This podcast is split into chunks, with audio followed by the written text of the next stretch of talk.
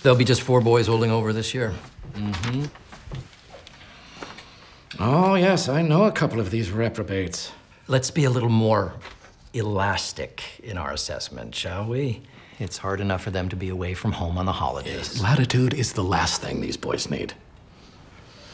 Paul, at your core, you're an excellent teacher.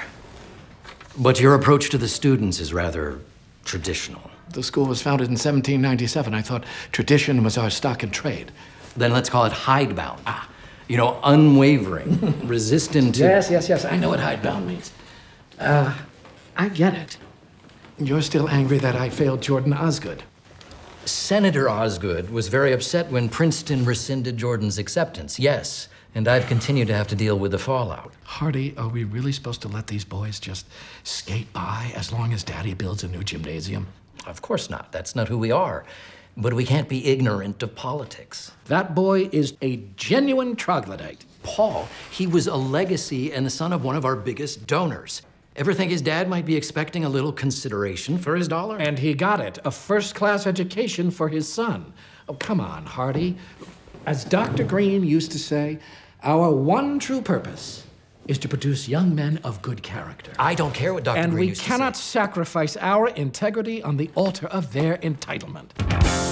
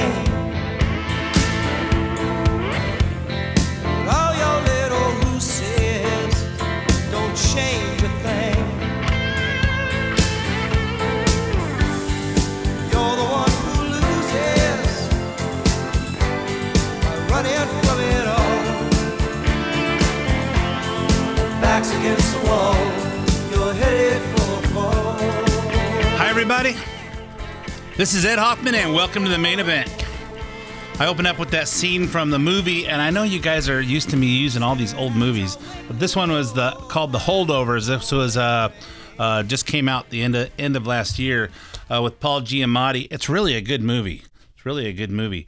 Um, you know what? He's a he's a teacher at a boys' school, and he's uh, dealing with the with the kids that don't that can't go home over the holidays, and uh, so they're the holdovers.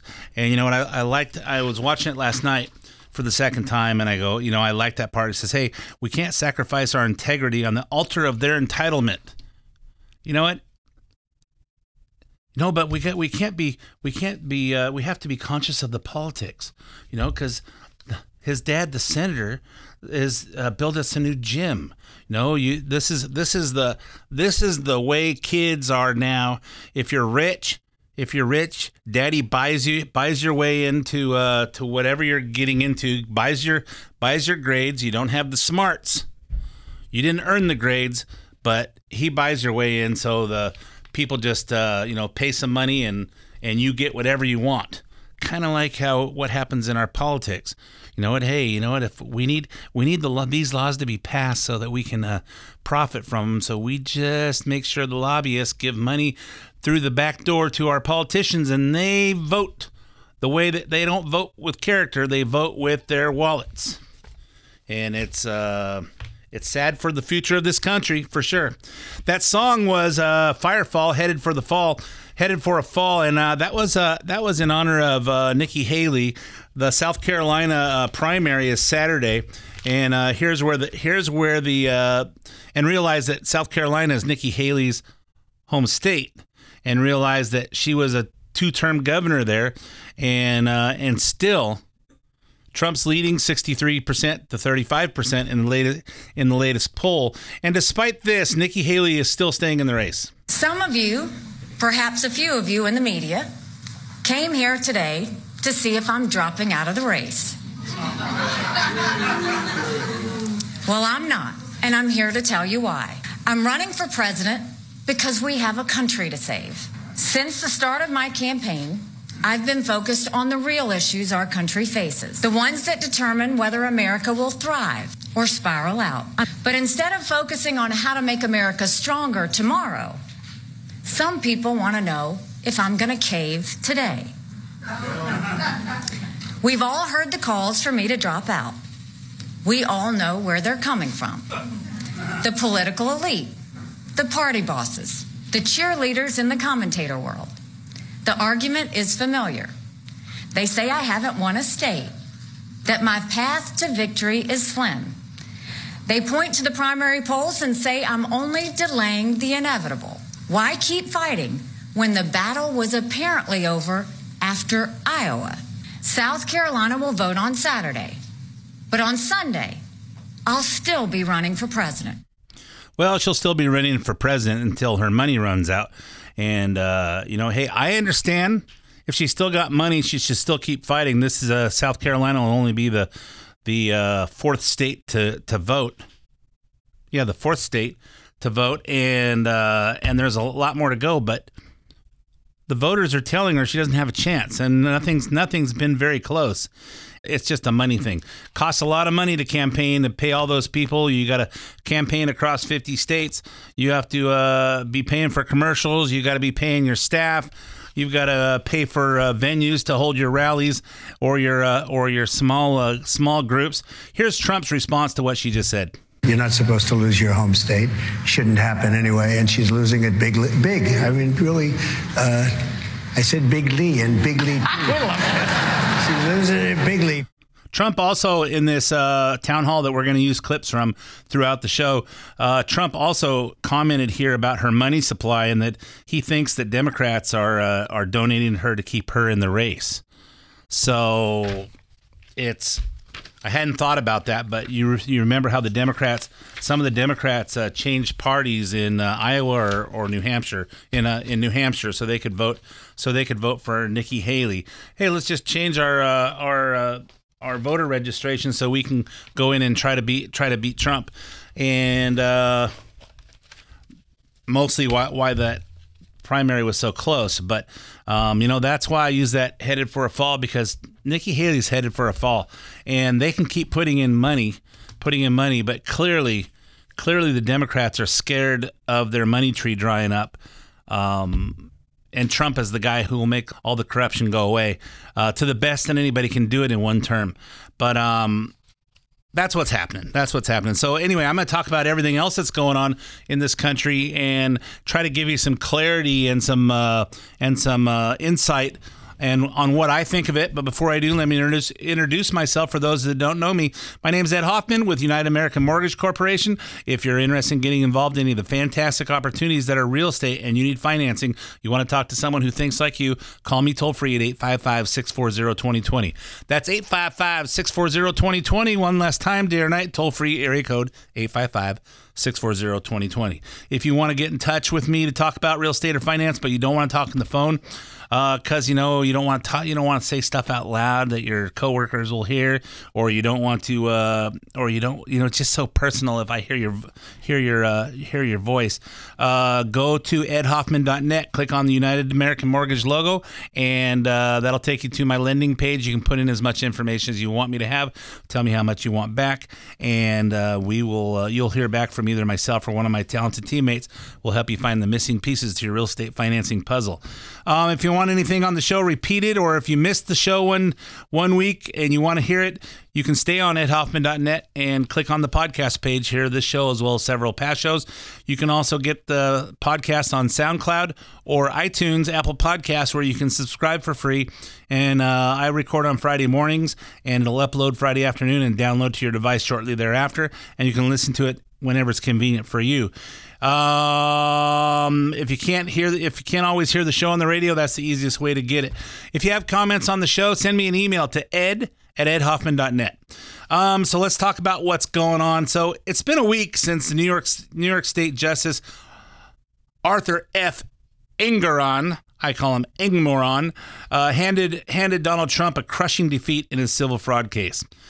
Engmoron found Trump liable for conspiring to manipulate his net worth, despite the fact that all parties made money and there was no victim. And uh, how is that even possible in a civil trial? And again, how does the the attorney general or the government at all file lawsuits in a civil trial? And if there's and if there's no damages, where's all that money go to?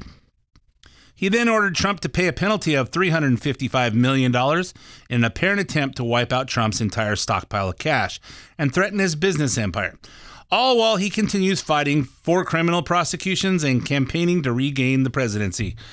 Clearly, this guy th- thinks that this is this will destroy Trump, and uh, just proves that he doesn't he doesn't know jack about business. So, uh, which I'll explain as we go. Um he also bar, bars Trump from serving in top roles at any New York company for three years, including portions of his own Trump organization. How is this legal? When people are out there running running their uh, their corporations from jail, I can tell you, I worked for a company called American Builders Mortgage, and uh, and while I was there, um, somebody came up and said, "You know the the guy who owns that company is in jail," and I go, "Who?" Uh, the president of the company's uh, uh, a lady named Debbie McCarran, and she go, you go, "Well, the, she's the she's the guy's." The guy's daughter, the guy who really runs it, is Bob Hernandez, and he's in. He was in federal prison in Boron at the time and uh, and from what I've talked to people, you know, boron federal the federal uh, is like uh, is like a graduate school for white collar criminals. Um, and and when he got out of jail, I realized that that was the case. But you know, you can remember uh, uh, these these mob bosses that are in jail uh, running their organizations, and you remember Martha Stewart; she was running her organization from jail. So, in addition to not being able to run his own company, it imposes a two year ban on both Donald Trump Jr. and Eric Trump, both of whom are ordered to pay more than $4 million. For what? Because they sign things that on financial statements? Does anyone think that either Donald Trump or Donald Trump Jr. or Eric Eric Trump produced the financial statements?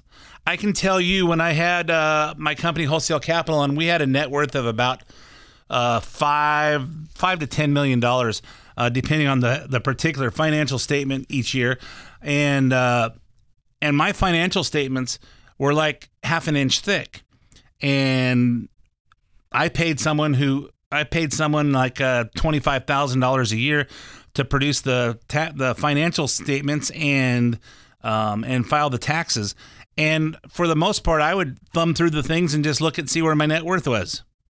And of course, look at the tax return and see how much of a check I had to set, I had to pay. But does anybody think that anyone could could uh, per, anyone anyone of the Trump family could actually produce a financial statement for a company that big? Much less, much less, you know, uh, you know, I'm probably even one person could do it, even two people. I bet you he's got a whole team of, of CPAs that put those things together. In addition to uh, into the the Trump boys getting having to pay four million dollars, it also extends for three years the appointment of an independent monitor to be the court's eyes and ears of the Trump organization. This monitor, U.S. District Judge Barbara Jones from the Southern District of New York, has already been appointed to monitor the Trump organization since 2022 after the Mar-a-Lago classified documents case opened. After Judge Engoron's ruling last week, she now has total oversight, power to flag any transactions that look suspicious or fraudulent. Now, I've heard of uh, of parents that are allegedly a uh, um, a potential danger to their children having to have supervised visits with their kids. You know, they're going through divorce and they, they say, hey, uh, you can have supervised visits, uh, you know, every weekend for four hours or something. And I can, but, you know, but this, wait, we're going to, we're going to assign someone to watch every transaction in your business. How much is that costing? Because you got to put someone who knows, who actually knows what they're looking at on these transactions. And finally, Engoron ordered Trump to pay a substantial interest, which uh, pushes the penalty close to $450 million. From the New York Times, Trump fraud penalty will exceed 450 million. The ruling in Donald J. Trump's civil fraud case could cost him all of his available cash. The judge said the former president's complete lack of contrition bordered on pathological. Complete lack of remorse is what they're saying. And you know why he has no remorse because this is this is how things are done. You produce financial statements to lend to lending companies, mortgage companies, and uh, and commercial mortgage companies, and what do they do? They review them. And if there's a question of something, so let's say he's borrowing money on uh, Trump Tower, and he puts down there that Mar-a-Lago is worth uh, 100 million, 100 million dollars or a couple of billion dollars. If that is material to that loan, they're going to send out an appraiser well, we're loaning on Trump Tower, but uh, we're not sure about the value, so we're gonna we're gonna cross collateralize with Mar-a-Lago. So they're gonna send an appraiser out, and of course, an appraisal on that kind of a kind of a property is probably gonna cost ten or fifteen thousand dollars. But they're gonna get an appraisal. Why? Because they have they have uh, stockholders in that bank that have to be satisfied and they have uh, FDIC, they have all that stuff going on.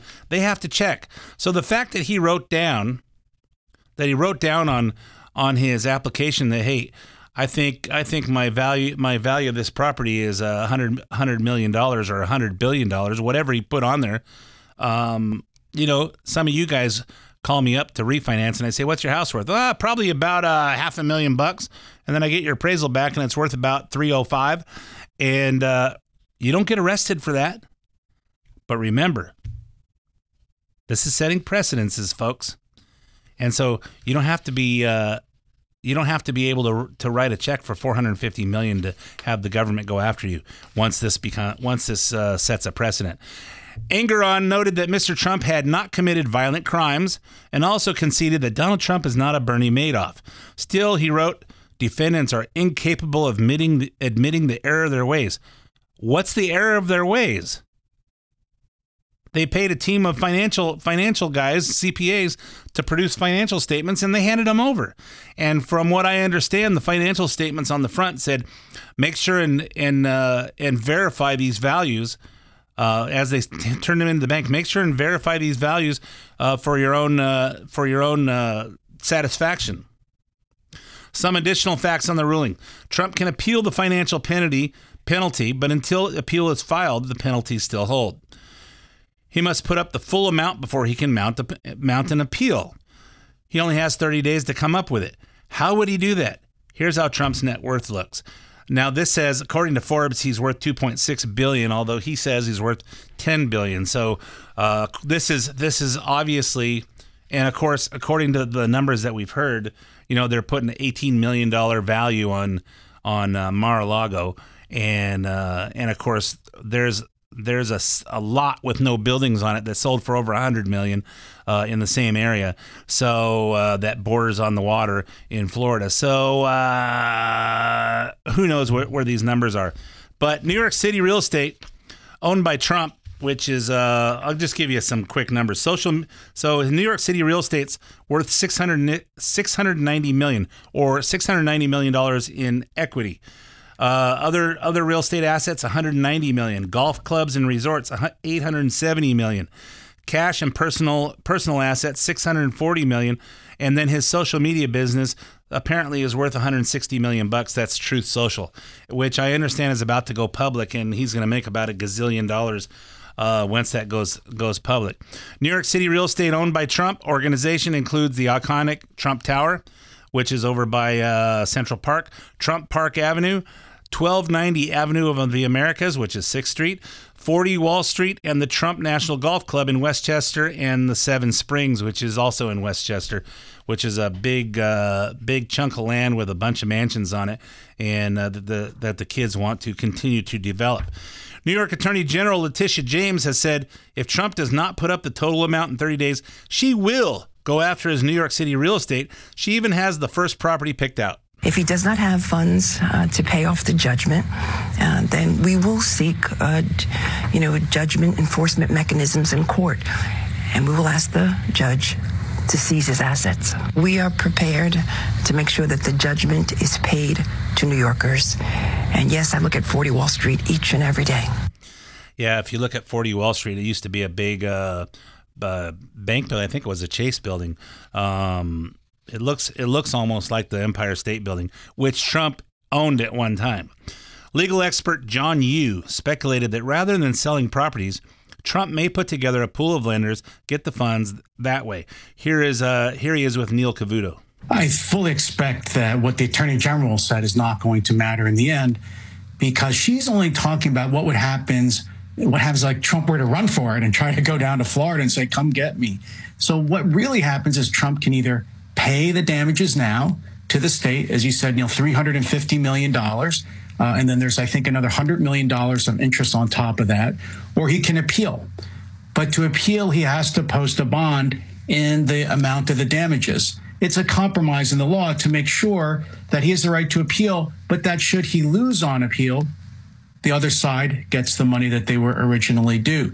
Now, the problem, as you said, Neil, is where's Trump going to come up with that kind of money? Now, most people don't go ahead and just deposit $350 million when they lose a case. They go get a bond, they get a loan, uh, they get a bank to send a letter saying that they're good for the cash, good for the amount. And I think that's what Trump's going to have to do here. He's going to have to put together a consortium of lenders or some of his own money, and then that will be what stands behind his appeal. But he will certainly appeal this case. Once he appeals, the attorney general is not to try, not allowed to try to seize anything. So Letitia James and uh, and Engoron think this is going to bust uh, bust Trump and not give him any cash to to uh, to uh, continue his businesses or any of that. And uh, remember what John Yoo said. He says he'll post a bond. So think about this: when you get a bail bond, so your son gets arrested and his uh, his they say, hey, fifty thousand dollars in bail. So he calls mom and says, "Mom, I got, I got, I'm in jail. Can you bail me out? So she calls a bail bondsman, and the bail bondsman says, Okay, what do you have to put up? So he basically files a lien against their house for $50,000, and you pay him 10% of that. So you pay him $5,000, and they put up the $50,000 bond uh, to the to the court that says, Hey, if he doesn't show up to court, then then the uh, bail bondsman is out. The bail bonds company is out their fifty thousand bucks. So, and if the bail bondsman's out fifty thousand bucks, he's gonna force he's gonna force a foreclosure on your house. So you either uh, sell your house or you refinance it to pay them off. So let's just move this up to four hundred and fifty million dollars.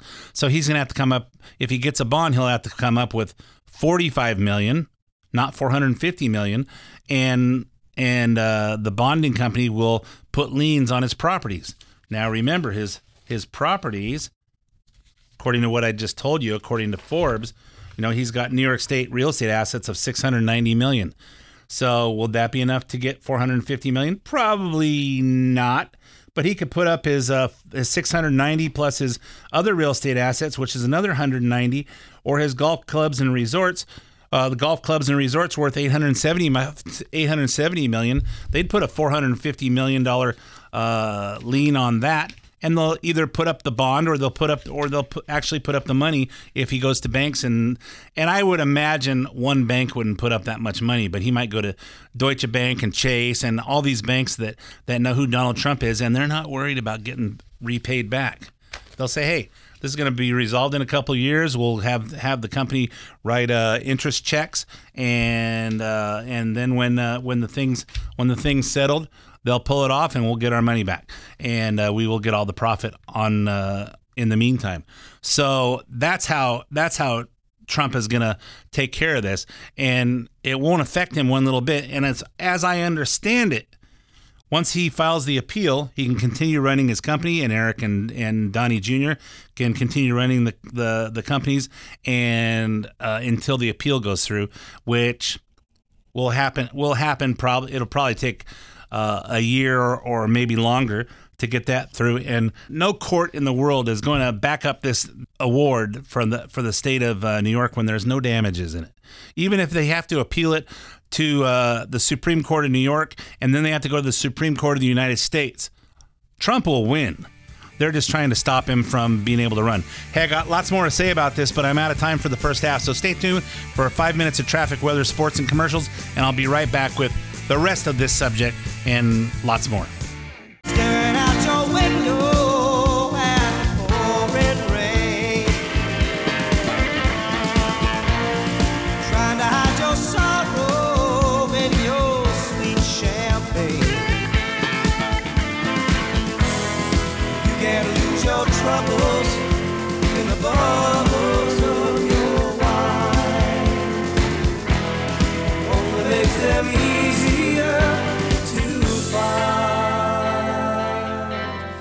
Welcome back to part two of the main event.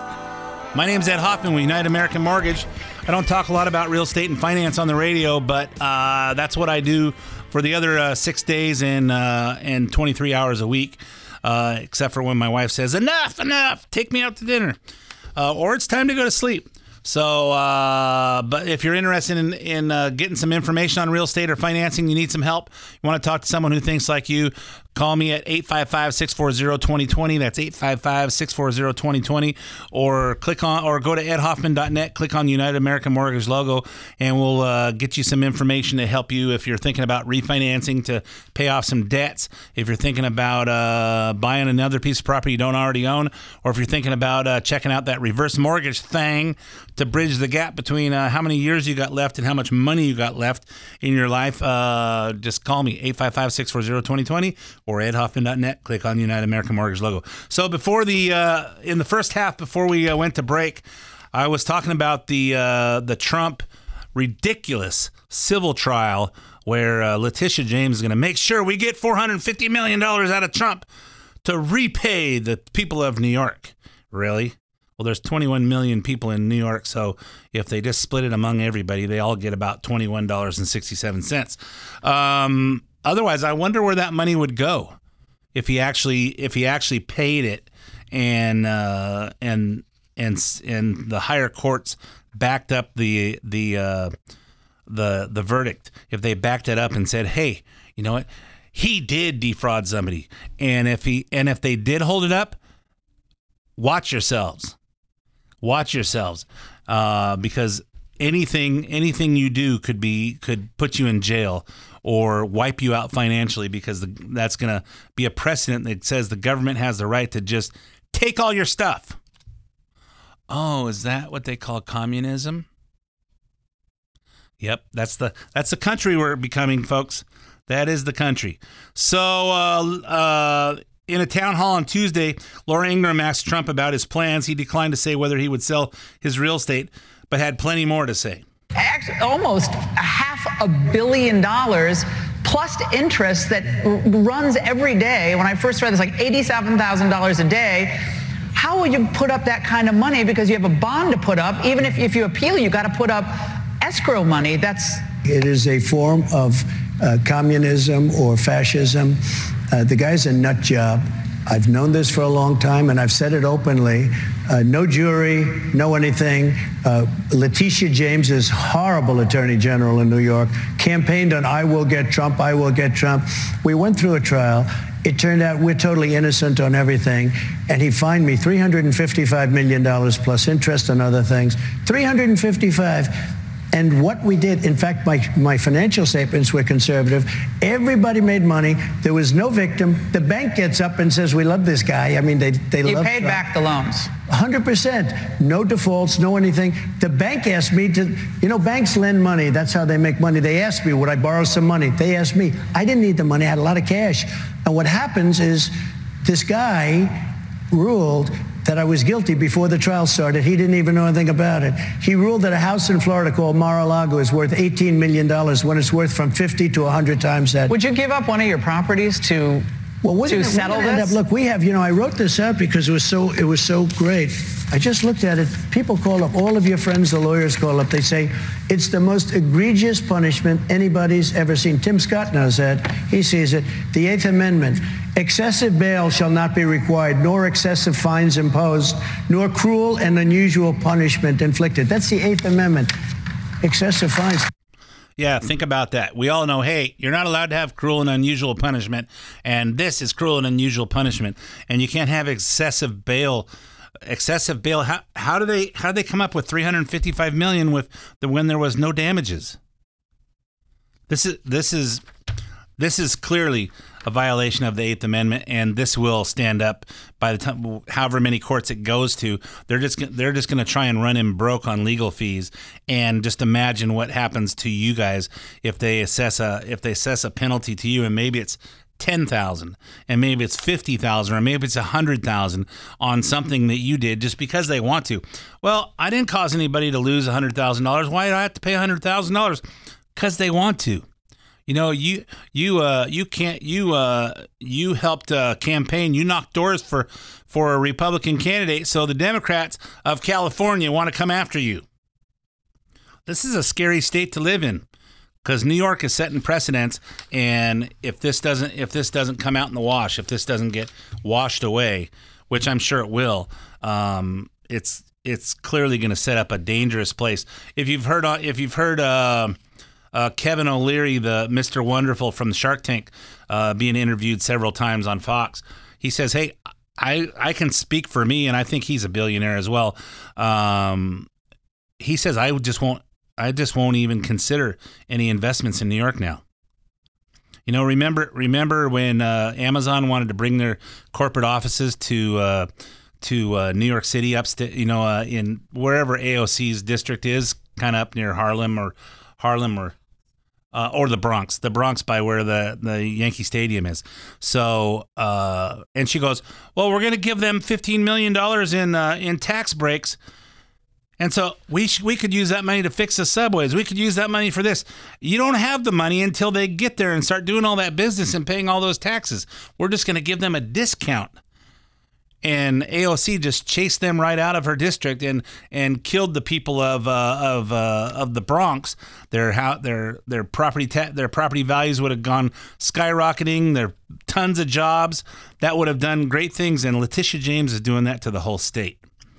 So uh, ABC News calculated Trump will accrue more than eighty-seven thousand dollars in interest per day unless he deposits the full amount in of the fine into escrow account. Laura Ingraham pressed him on that and his plans for doing that. I thought about it a lot last night because it's yeah. such a huge amount of money. You have to decide whether you're going to put up that bond and escrow to, to appeal. Are I you do. going to do that? And where are you going to get the money? I'll tell you what we're going to do. Number one, well, I have a lot of cash, but that doesn't mean he can take it. I mean, you know what he did? I think he looked at my cash and he said, well, we'll take all of his cash. This is all coming out of the White House. This is all everything that you see, whether it's that one or the DA. And you know, in the DA's office, this? in Bragg's office, he has his top people from the DOJ working in the district attorney's office in New York. Nobody knows that. Everything is coming out. This is all election interference. They're trying to damage me so they can win another election. They want to do you ever just a say, different. You ever just say to yourself, you know, I'm done. This, this is what they. Why? A lot of people would have said, "I'm going to come out." Why are you staying in this? I can't because I want to make America great again. It's not great right now, and we can do that. We can do that. Yep, clear. Clearly, this guy has has uh, he has the ability to live the most luxurious life that anybody on the, that anybody could. And why does he want to do this? Because he's he's uh, he's got a calling. He's got a calling to make a difference and make his make his life meaningful to the to all the people of this country, and uh, God bless him for that. And I know some of you guys. Well, I just I just don't like Trump. I know a couple couple of my neighbors that are retired military people. They just don't like Trump. You know, when we talked early early in the early in the thing and said, well, I just have to I have to like my president. So I like Nikki Haley, or I like DeSantis, or I like this guy, I like that guy. Guy, and I was walking around the block the other day with my dog, and and I was standing there talking to him, and and I and I go, well, you know what? I know you don't like Trump, but that's going to be your choice, and uh, and you know it's. I don't like I don't like everything he does either, but I sure love the way he runs our country, and I sure love the way I sure love the way I feel about our country when when he talks strength and honors our military and protects our borders. And, you know, I can tell you the feeling I got when we were in uh, Bullhead City Airport a week before the 2020 election. And you see that that big Air Force One come out of the sky and land in that little airport, and see him come out of there. It's just that's how you want to feel about our country and, and about our president. And I don't think anybody, even the Democrats, feel that way about Biden. So, speaking of what's wrong with this country, Biden is reportedly considering doing something about the border besides passing the buck to Congress. From Politico on Wednesday, according to three people familiar with the plans who were granted anonymity to discuss private deliberations, the Biden administration is considering a string of new executive actions and federal regulations in an effort to curb migration at the southern border. Really? Good timing. Maybe you should have thought about that three and a half years ago. Among the ideas under discussion include using a section of the Immigration and Nationality Act to bar migrants from seeking asylum in between U.S. ports of entry. The administration is also discussing tying that directive to a trigger. Now, meaning that would only come into effect after a certain number of illegal crossings took place. Remember the trigger mechanism that was part of the Senate bill that tanked two weeks ago? And, uh, and Biden repeatedly said it would have given him authority to shut down the border. Uh, remember that trigger? It's like, hey, after uh, 5,000 people a day, then it triggers these it triggers these uh, these new rules. Or was it at the 8,500 8,500 people a day? Uh, then it becomes mandatory. Or the the the the president can also turn this thing off. Or if the thing goes over the 8,500 or over the 5,000, then uh, if the thing drop if if the migration drops to 75% of that, then they can turn everything back on you know, there's like like six different rules that contradict each other in, in that Senate bill, and of course, uh, funny how he suddenly realized that he has the power as the president of the United States. He doesn't need that bill. Back to the article. The administration is also discussing ways to make it harder for migrants to pass the initial screening for asylum seekers, essentially raising the credible fear standard. You can go to New York City tonight but you only get to go if we can establish a credible fear. Fear? Mm-hmm. Fear. Fear. Fear. Fear. Fear. From what? Well, that's the best part. It doesn't really matter what you're afraid of. It's all the same to Uncle Sam. Okay? So I'm going to ask you one question, Victor, and it's a simple question. And if you give me the correct answer, I can get you out of this airport tonight. So I answer one question. Mm-hmm. Go to New York City Uh-huh. tonight. Tonight. Tonight. Tonight. Tonight. Uh, uh, okay. Okay. Okay. All right. Do you, at this time, have any fear of returning to your own country? Uh, no. See, if he would have just said, yes, that's enough. That's enough in this country. Hey, do you have a credible fear? Yes. Okay. No questions asked. He's also considering a, a, way to quickly deport others who don't meet the elevated asylum standards. The policy announcements could come as soon as next week ahead of the State of the Union. It's ahead of his State of the Union speech on March 7th. Kind of makes you wonder how Biden is going to explain all of this in the State of the Union. Eh, sorry, America. I just realized I had the power to do these things all along. But you know, I'm the most experienced person, the most qualified to be the president of the United States because I've been in been in government for uh, 60 years, and uh, I'm the smartest guy on. I'm the smartest guy in the room. But I didn't realize for the last three and a half years that I had the power to to do this all along. And of course, then he's going to have to say, "Well, I didn't realize that if I just canceled all Trump's all Trump's uh, stuff that he did, the Remain in Mexico policy." And you know all the current laws that we have, uh, we wouldn't have this problem in the first place. Back to the article. The slate of policies could allow the administration officials to fill fill some of the void left after congressional Republicans killed a bipartisan border deal in the Senate. But it would also open up administration to criticism that it always had had the tools at, the, at its disposal to more fully address the migrant crisis, but they waited to use them uh, wait, we want to get all these uh, these undocumented Democrats across the border, but we'll wait until that backfires on us, and then just before the election we'll we'll say, "Hey, we got to stop this," and look at what I'm doing to stop it. Well, Americans have a have a short memory, and they will, and they have to remember, hey, you didn't have this problem until you created it. Back to the article. The consideration of a new executive action comes as White House turns turns the border deal failure into a political advantage for the president. It also came amid growing concern that Democrats have that the southern border presents a profound election liability for the for the party. You think? So does uh, so does uh, his uh, filling his uh, his cabinet with incompetent people that are just diverse. You know, like his Secretary of Treasury. I'm, and I'm thinking about this because we had the one year anniversary of the Palestine, Ohio uh, train wreck, where uh, if you watch TV, you saw all the channels interviewing people from Palestine, Ohio that said that hey they can't live in their house. And if, if you go to their house in palestine you know it's a few minutes before your eyes are burning and your throat is hurting. And uh, then biden went over there and said well we're not going to leave until we get norfolk southern to to clean all this stuff up hey why don't you take a couple of billion dollars instead of giving it to ukraine why don't you clean it up and then go after norfolk southern oh but that would be logical and we don't have logical, we don't have logically thinking in this administration. Officials hope that policy announcements will drive down numbers of migrants coming into the border and demonstrate to voters that they're exhausting all options to try and solve the problem as peak migration season quickly approaches. Well, here's a question about exhausting all option. Where is the Remain in Mexico policy? If Biden is supposing, supposedly considering all options, why isn't that one of them? I think we all know the answer.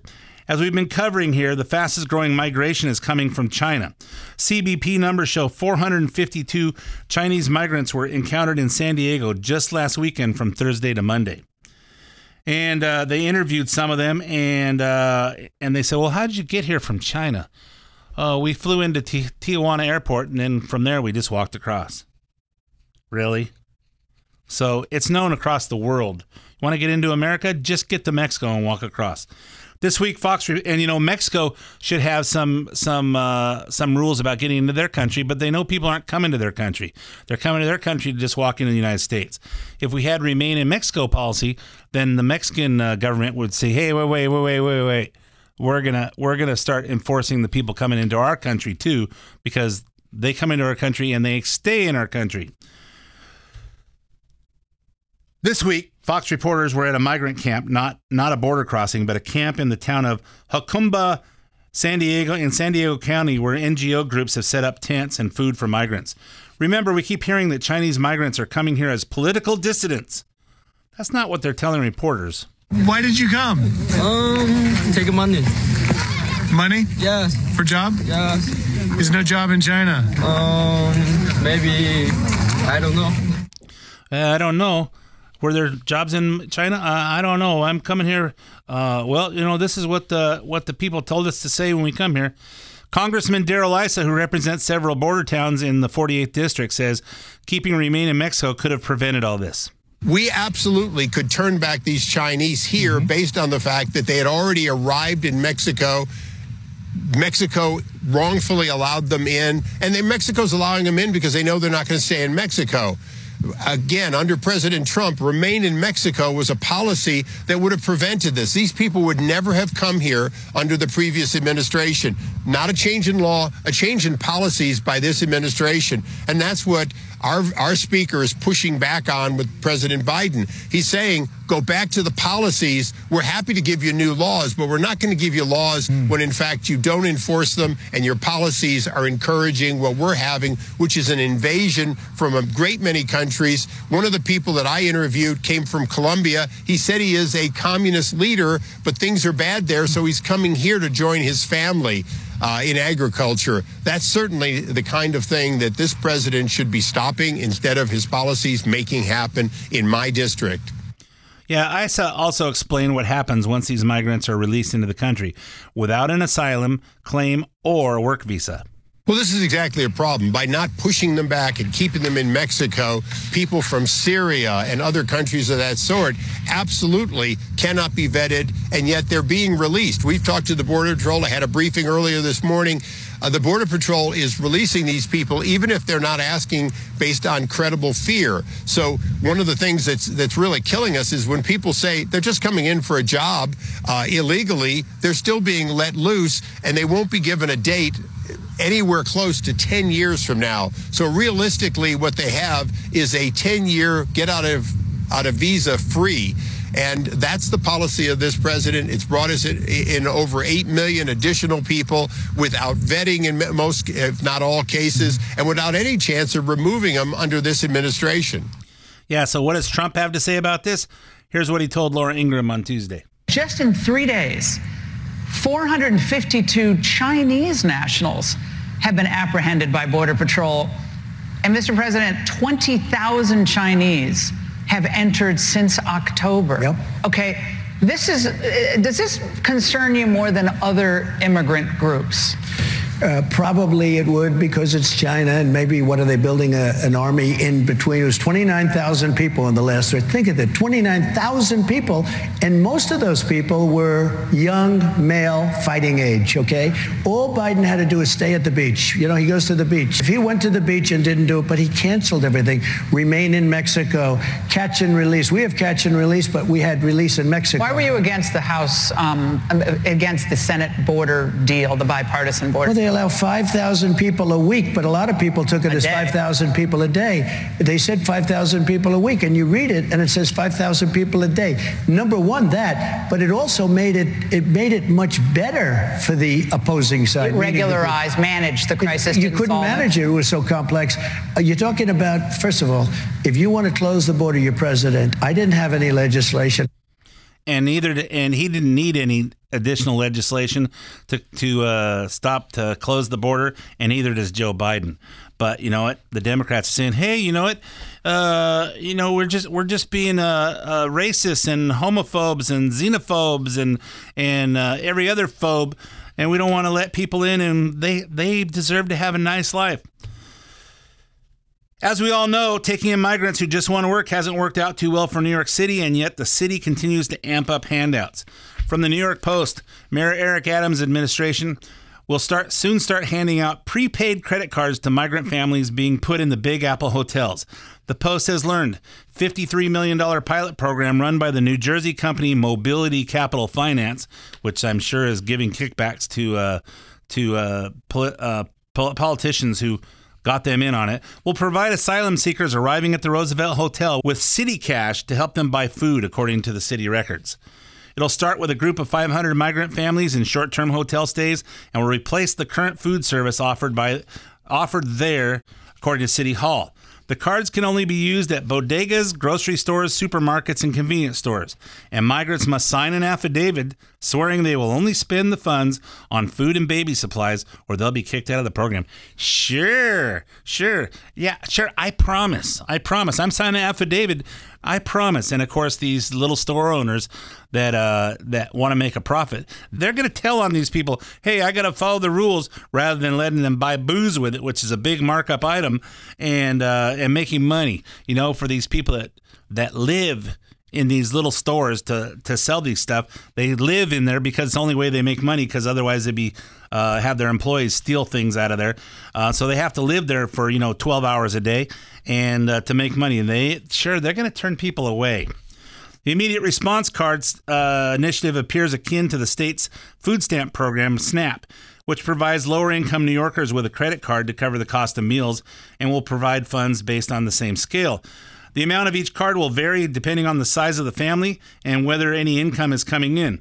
According to the details of the contract, a family of four, for instance, could be provided with nearly 1,000 each month, or in a, or let me correct that, 1,000 every four weeks. So that's 13 months a year, which comes out to $35 per per day for food.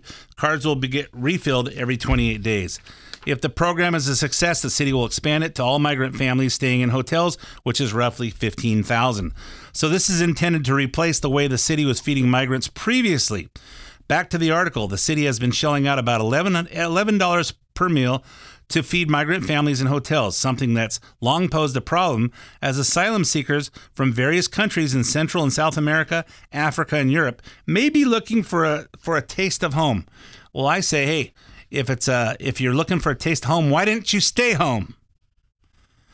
Last month, the controversial company DocGo was found to be wasting thousands of dollars on uneaten meals. Migrants confessed to the Post in the days after that that they would rather cook meals in their hotel rooms because provided meals were bad. Well, you know, beggars can't be choosy. So I wonder if, if we'll be doing anything like that in California. Our governor certainly likes to throw money at the problems, and so do our sanctuary sanctuary city mayors. And we Californians just just don't mind paying all these taxes to cover all to make sure these migrants have have their taste of home and you know can live for free and come into our country and uh, just sponge off us, uh, or maybe not. We'll see. But you know. California people are about the dumbest voters in the in the whole country. But anyway, I got lots more to say, but I got no more time left. So uh, my name's Ed Hoffman. Thanks for listening to the main event, and I'll be back again with you next week.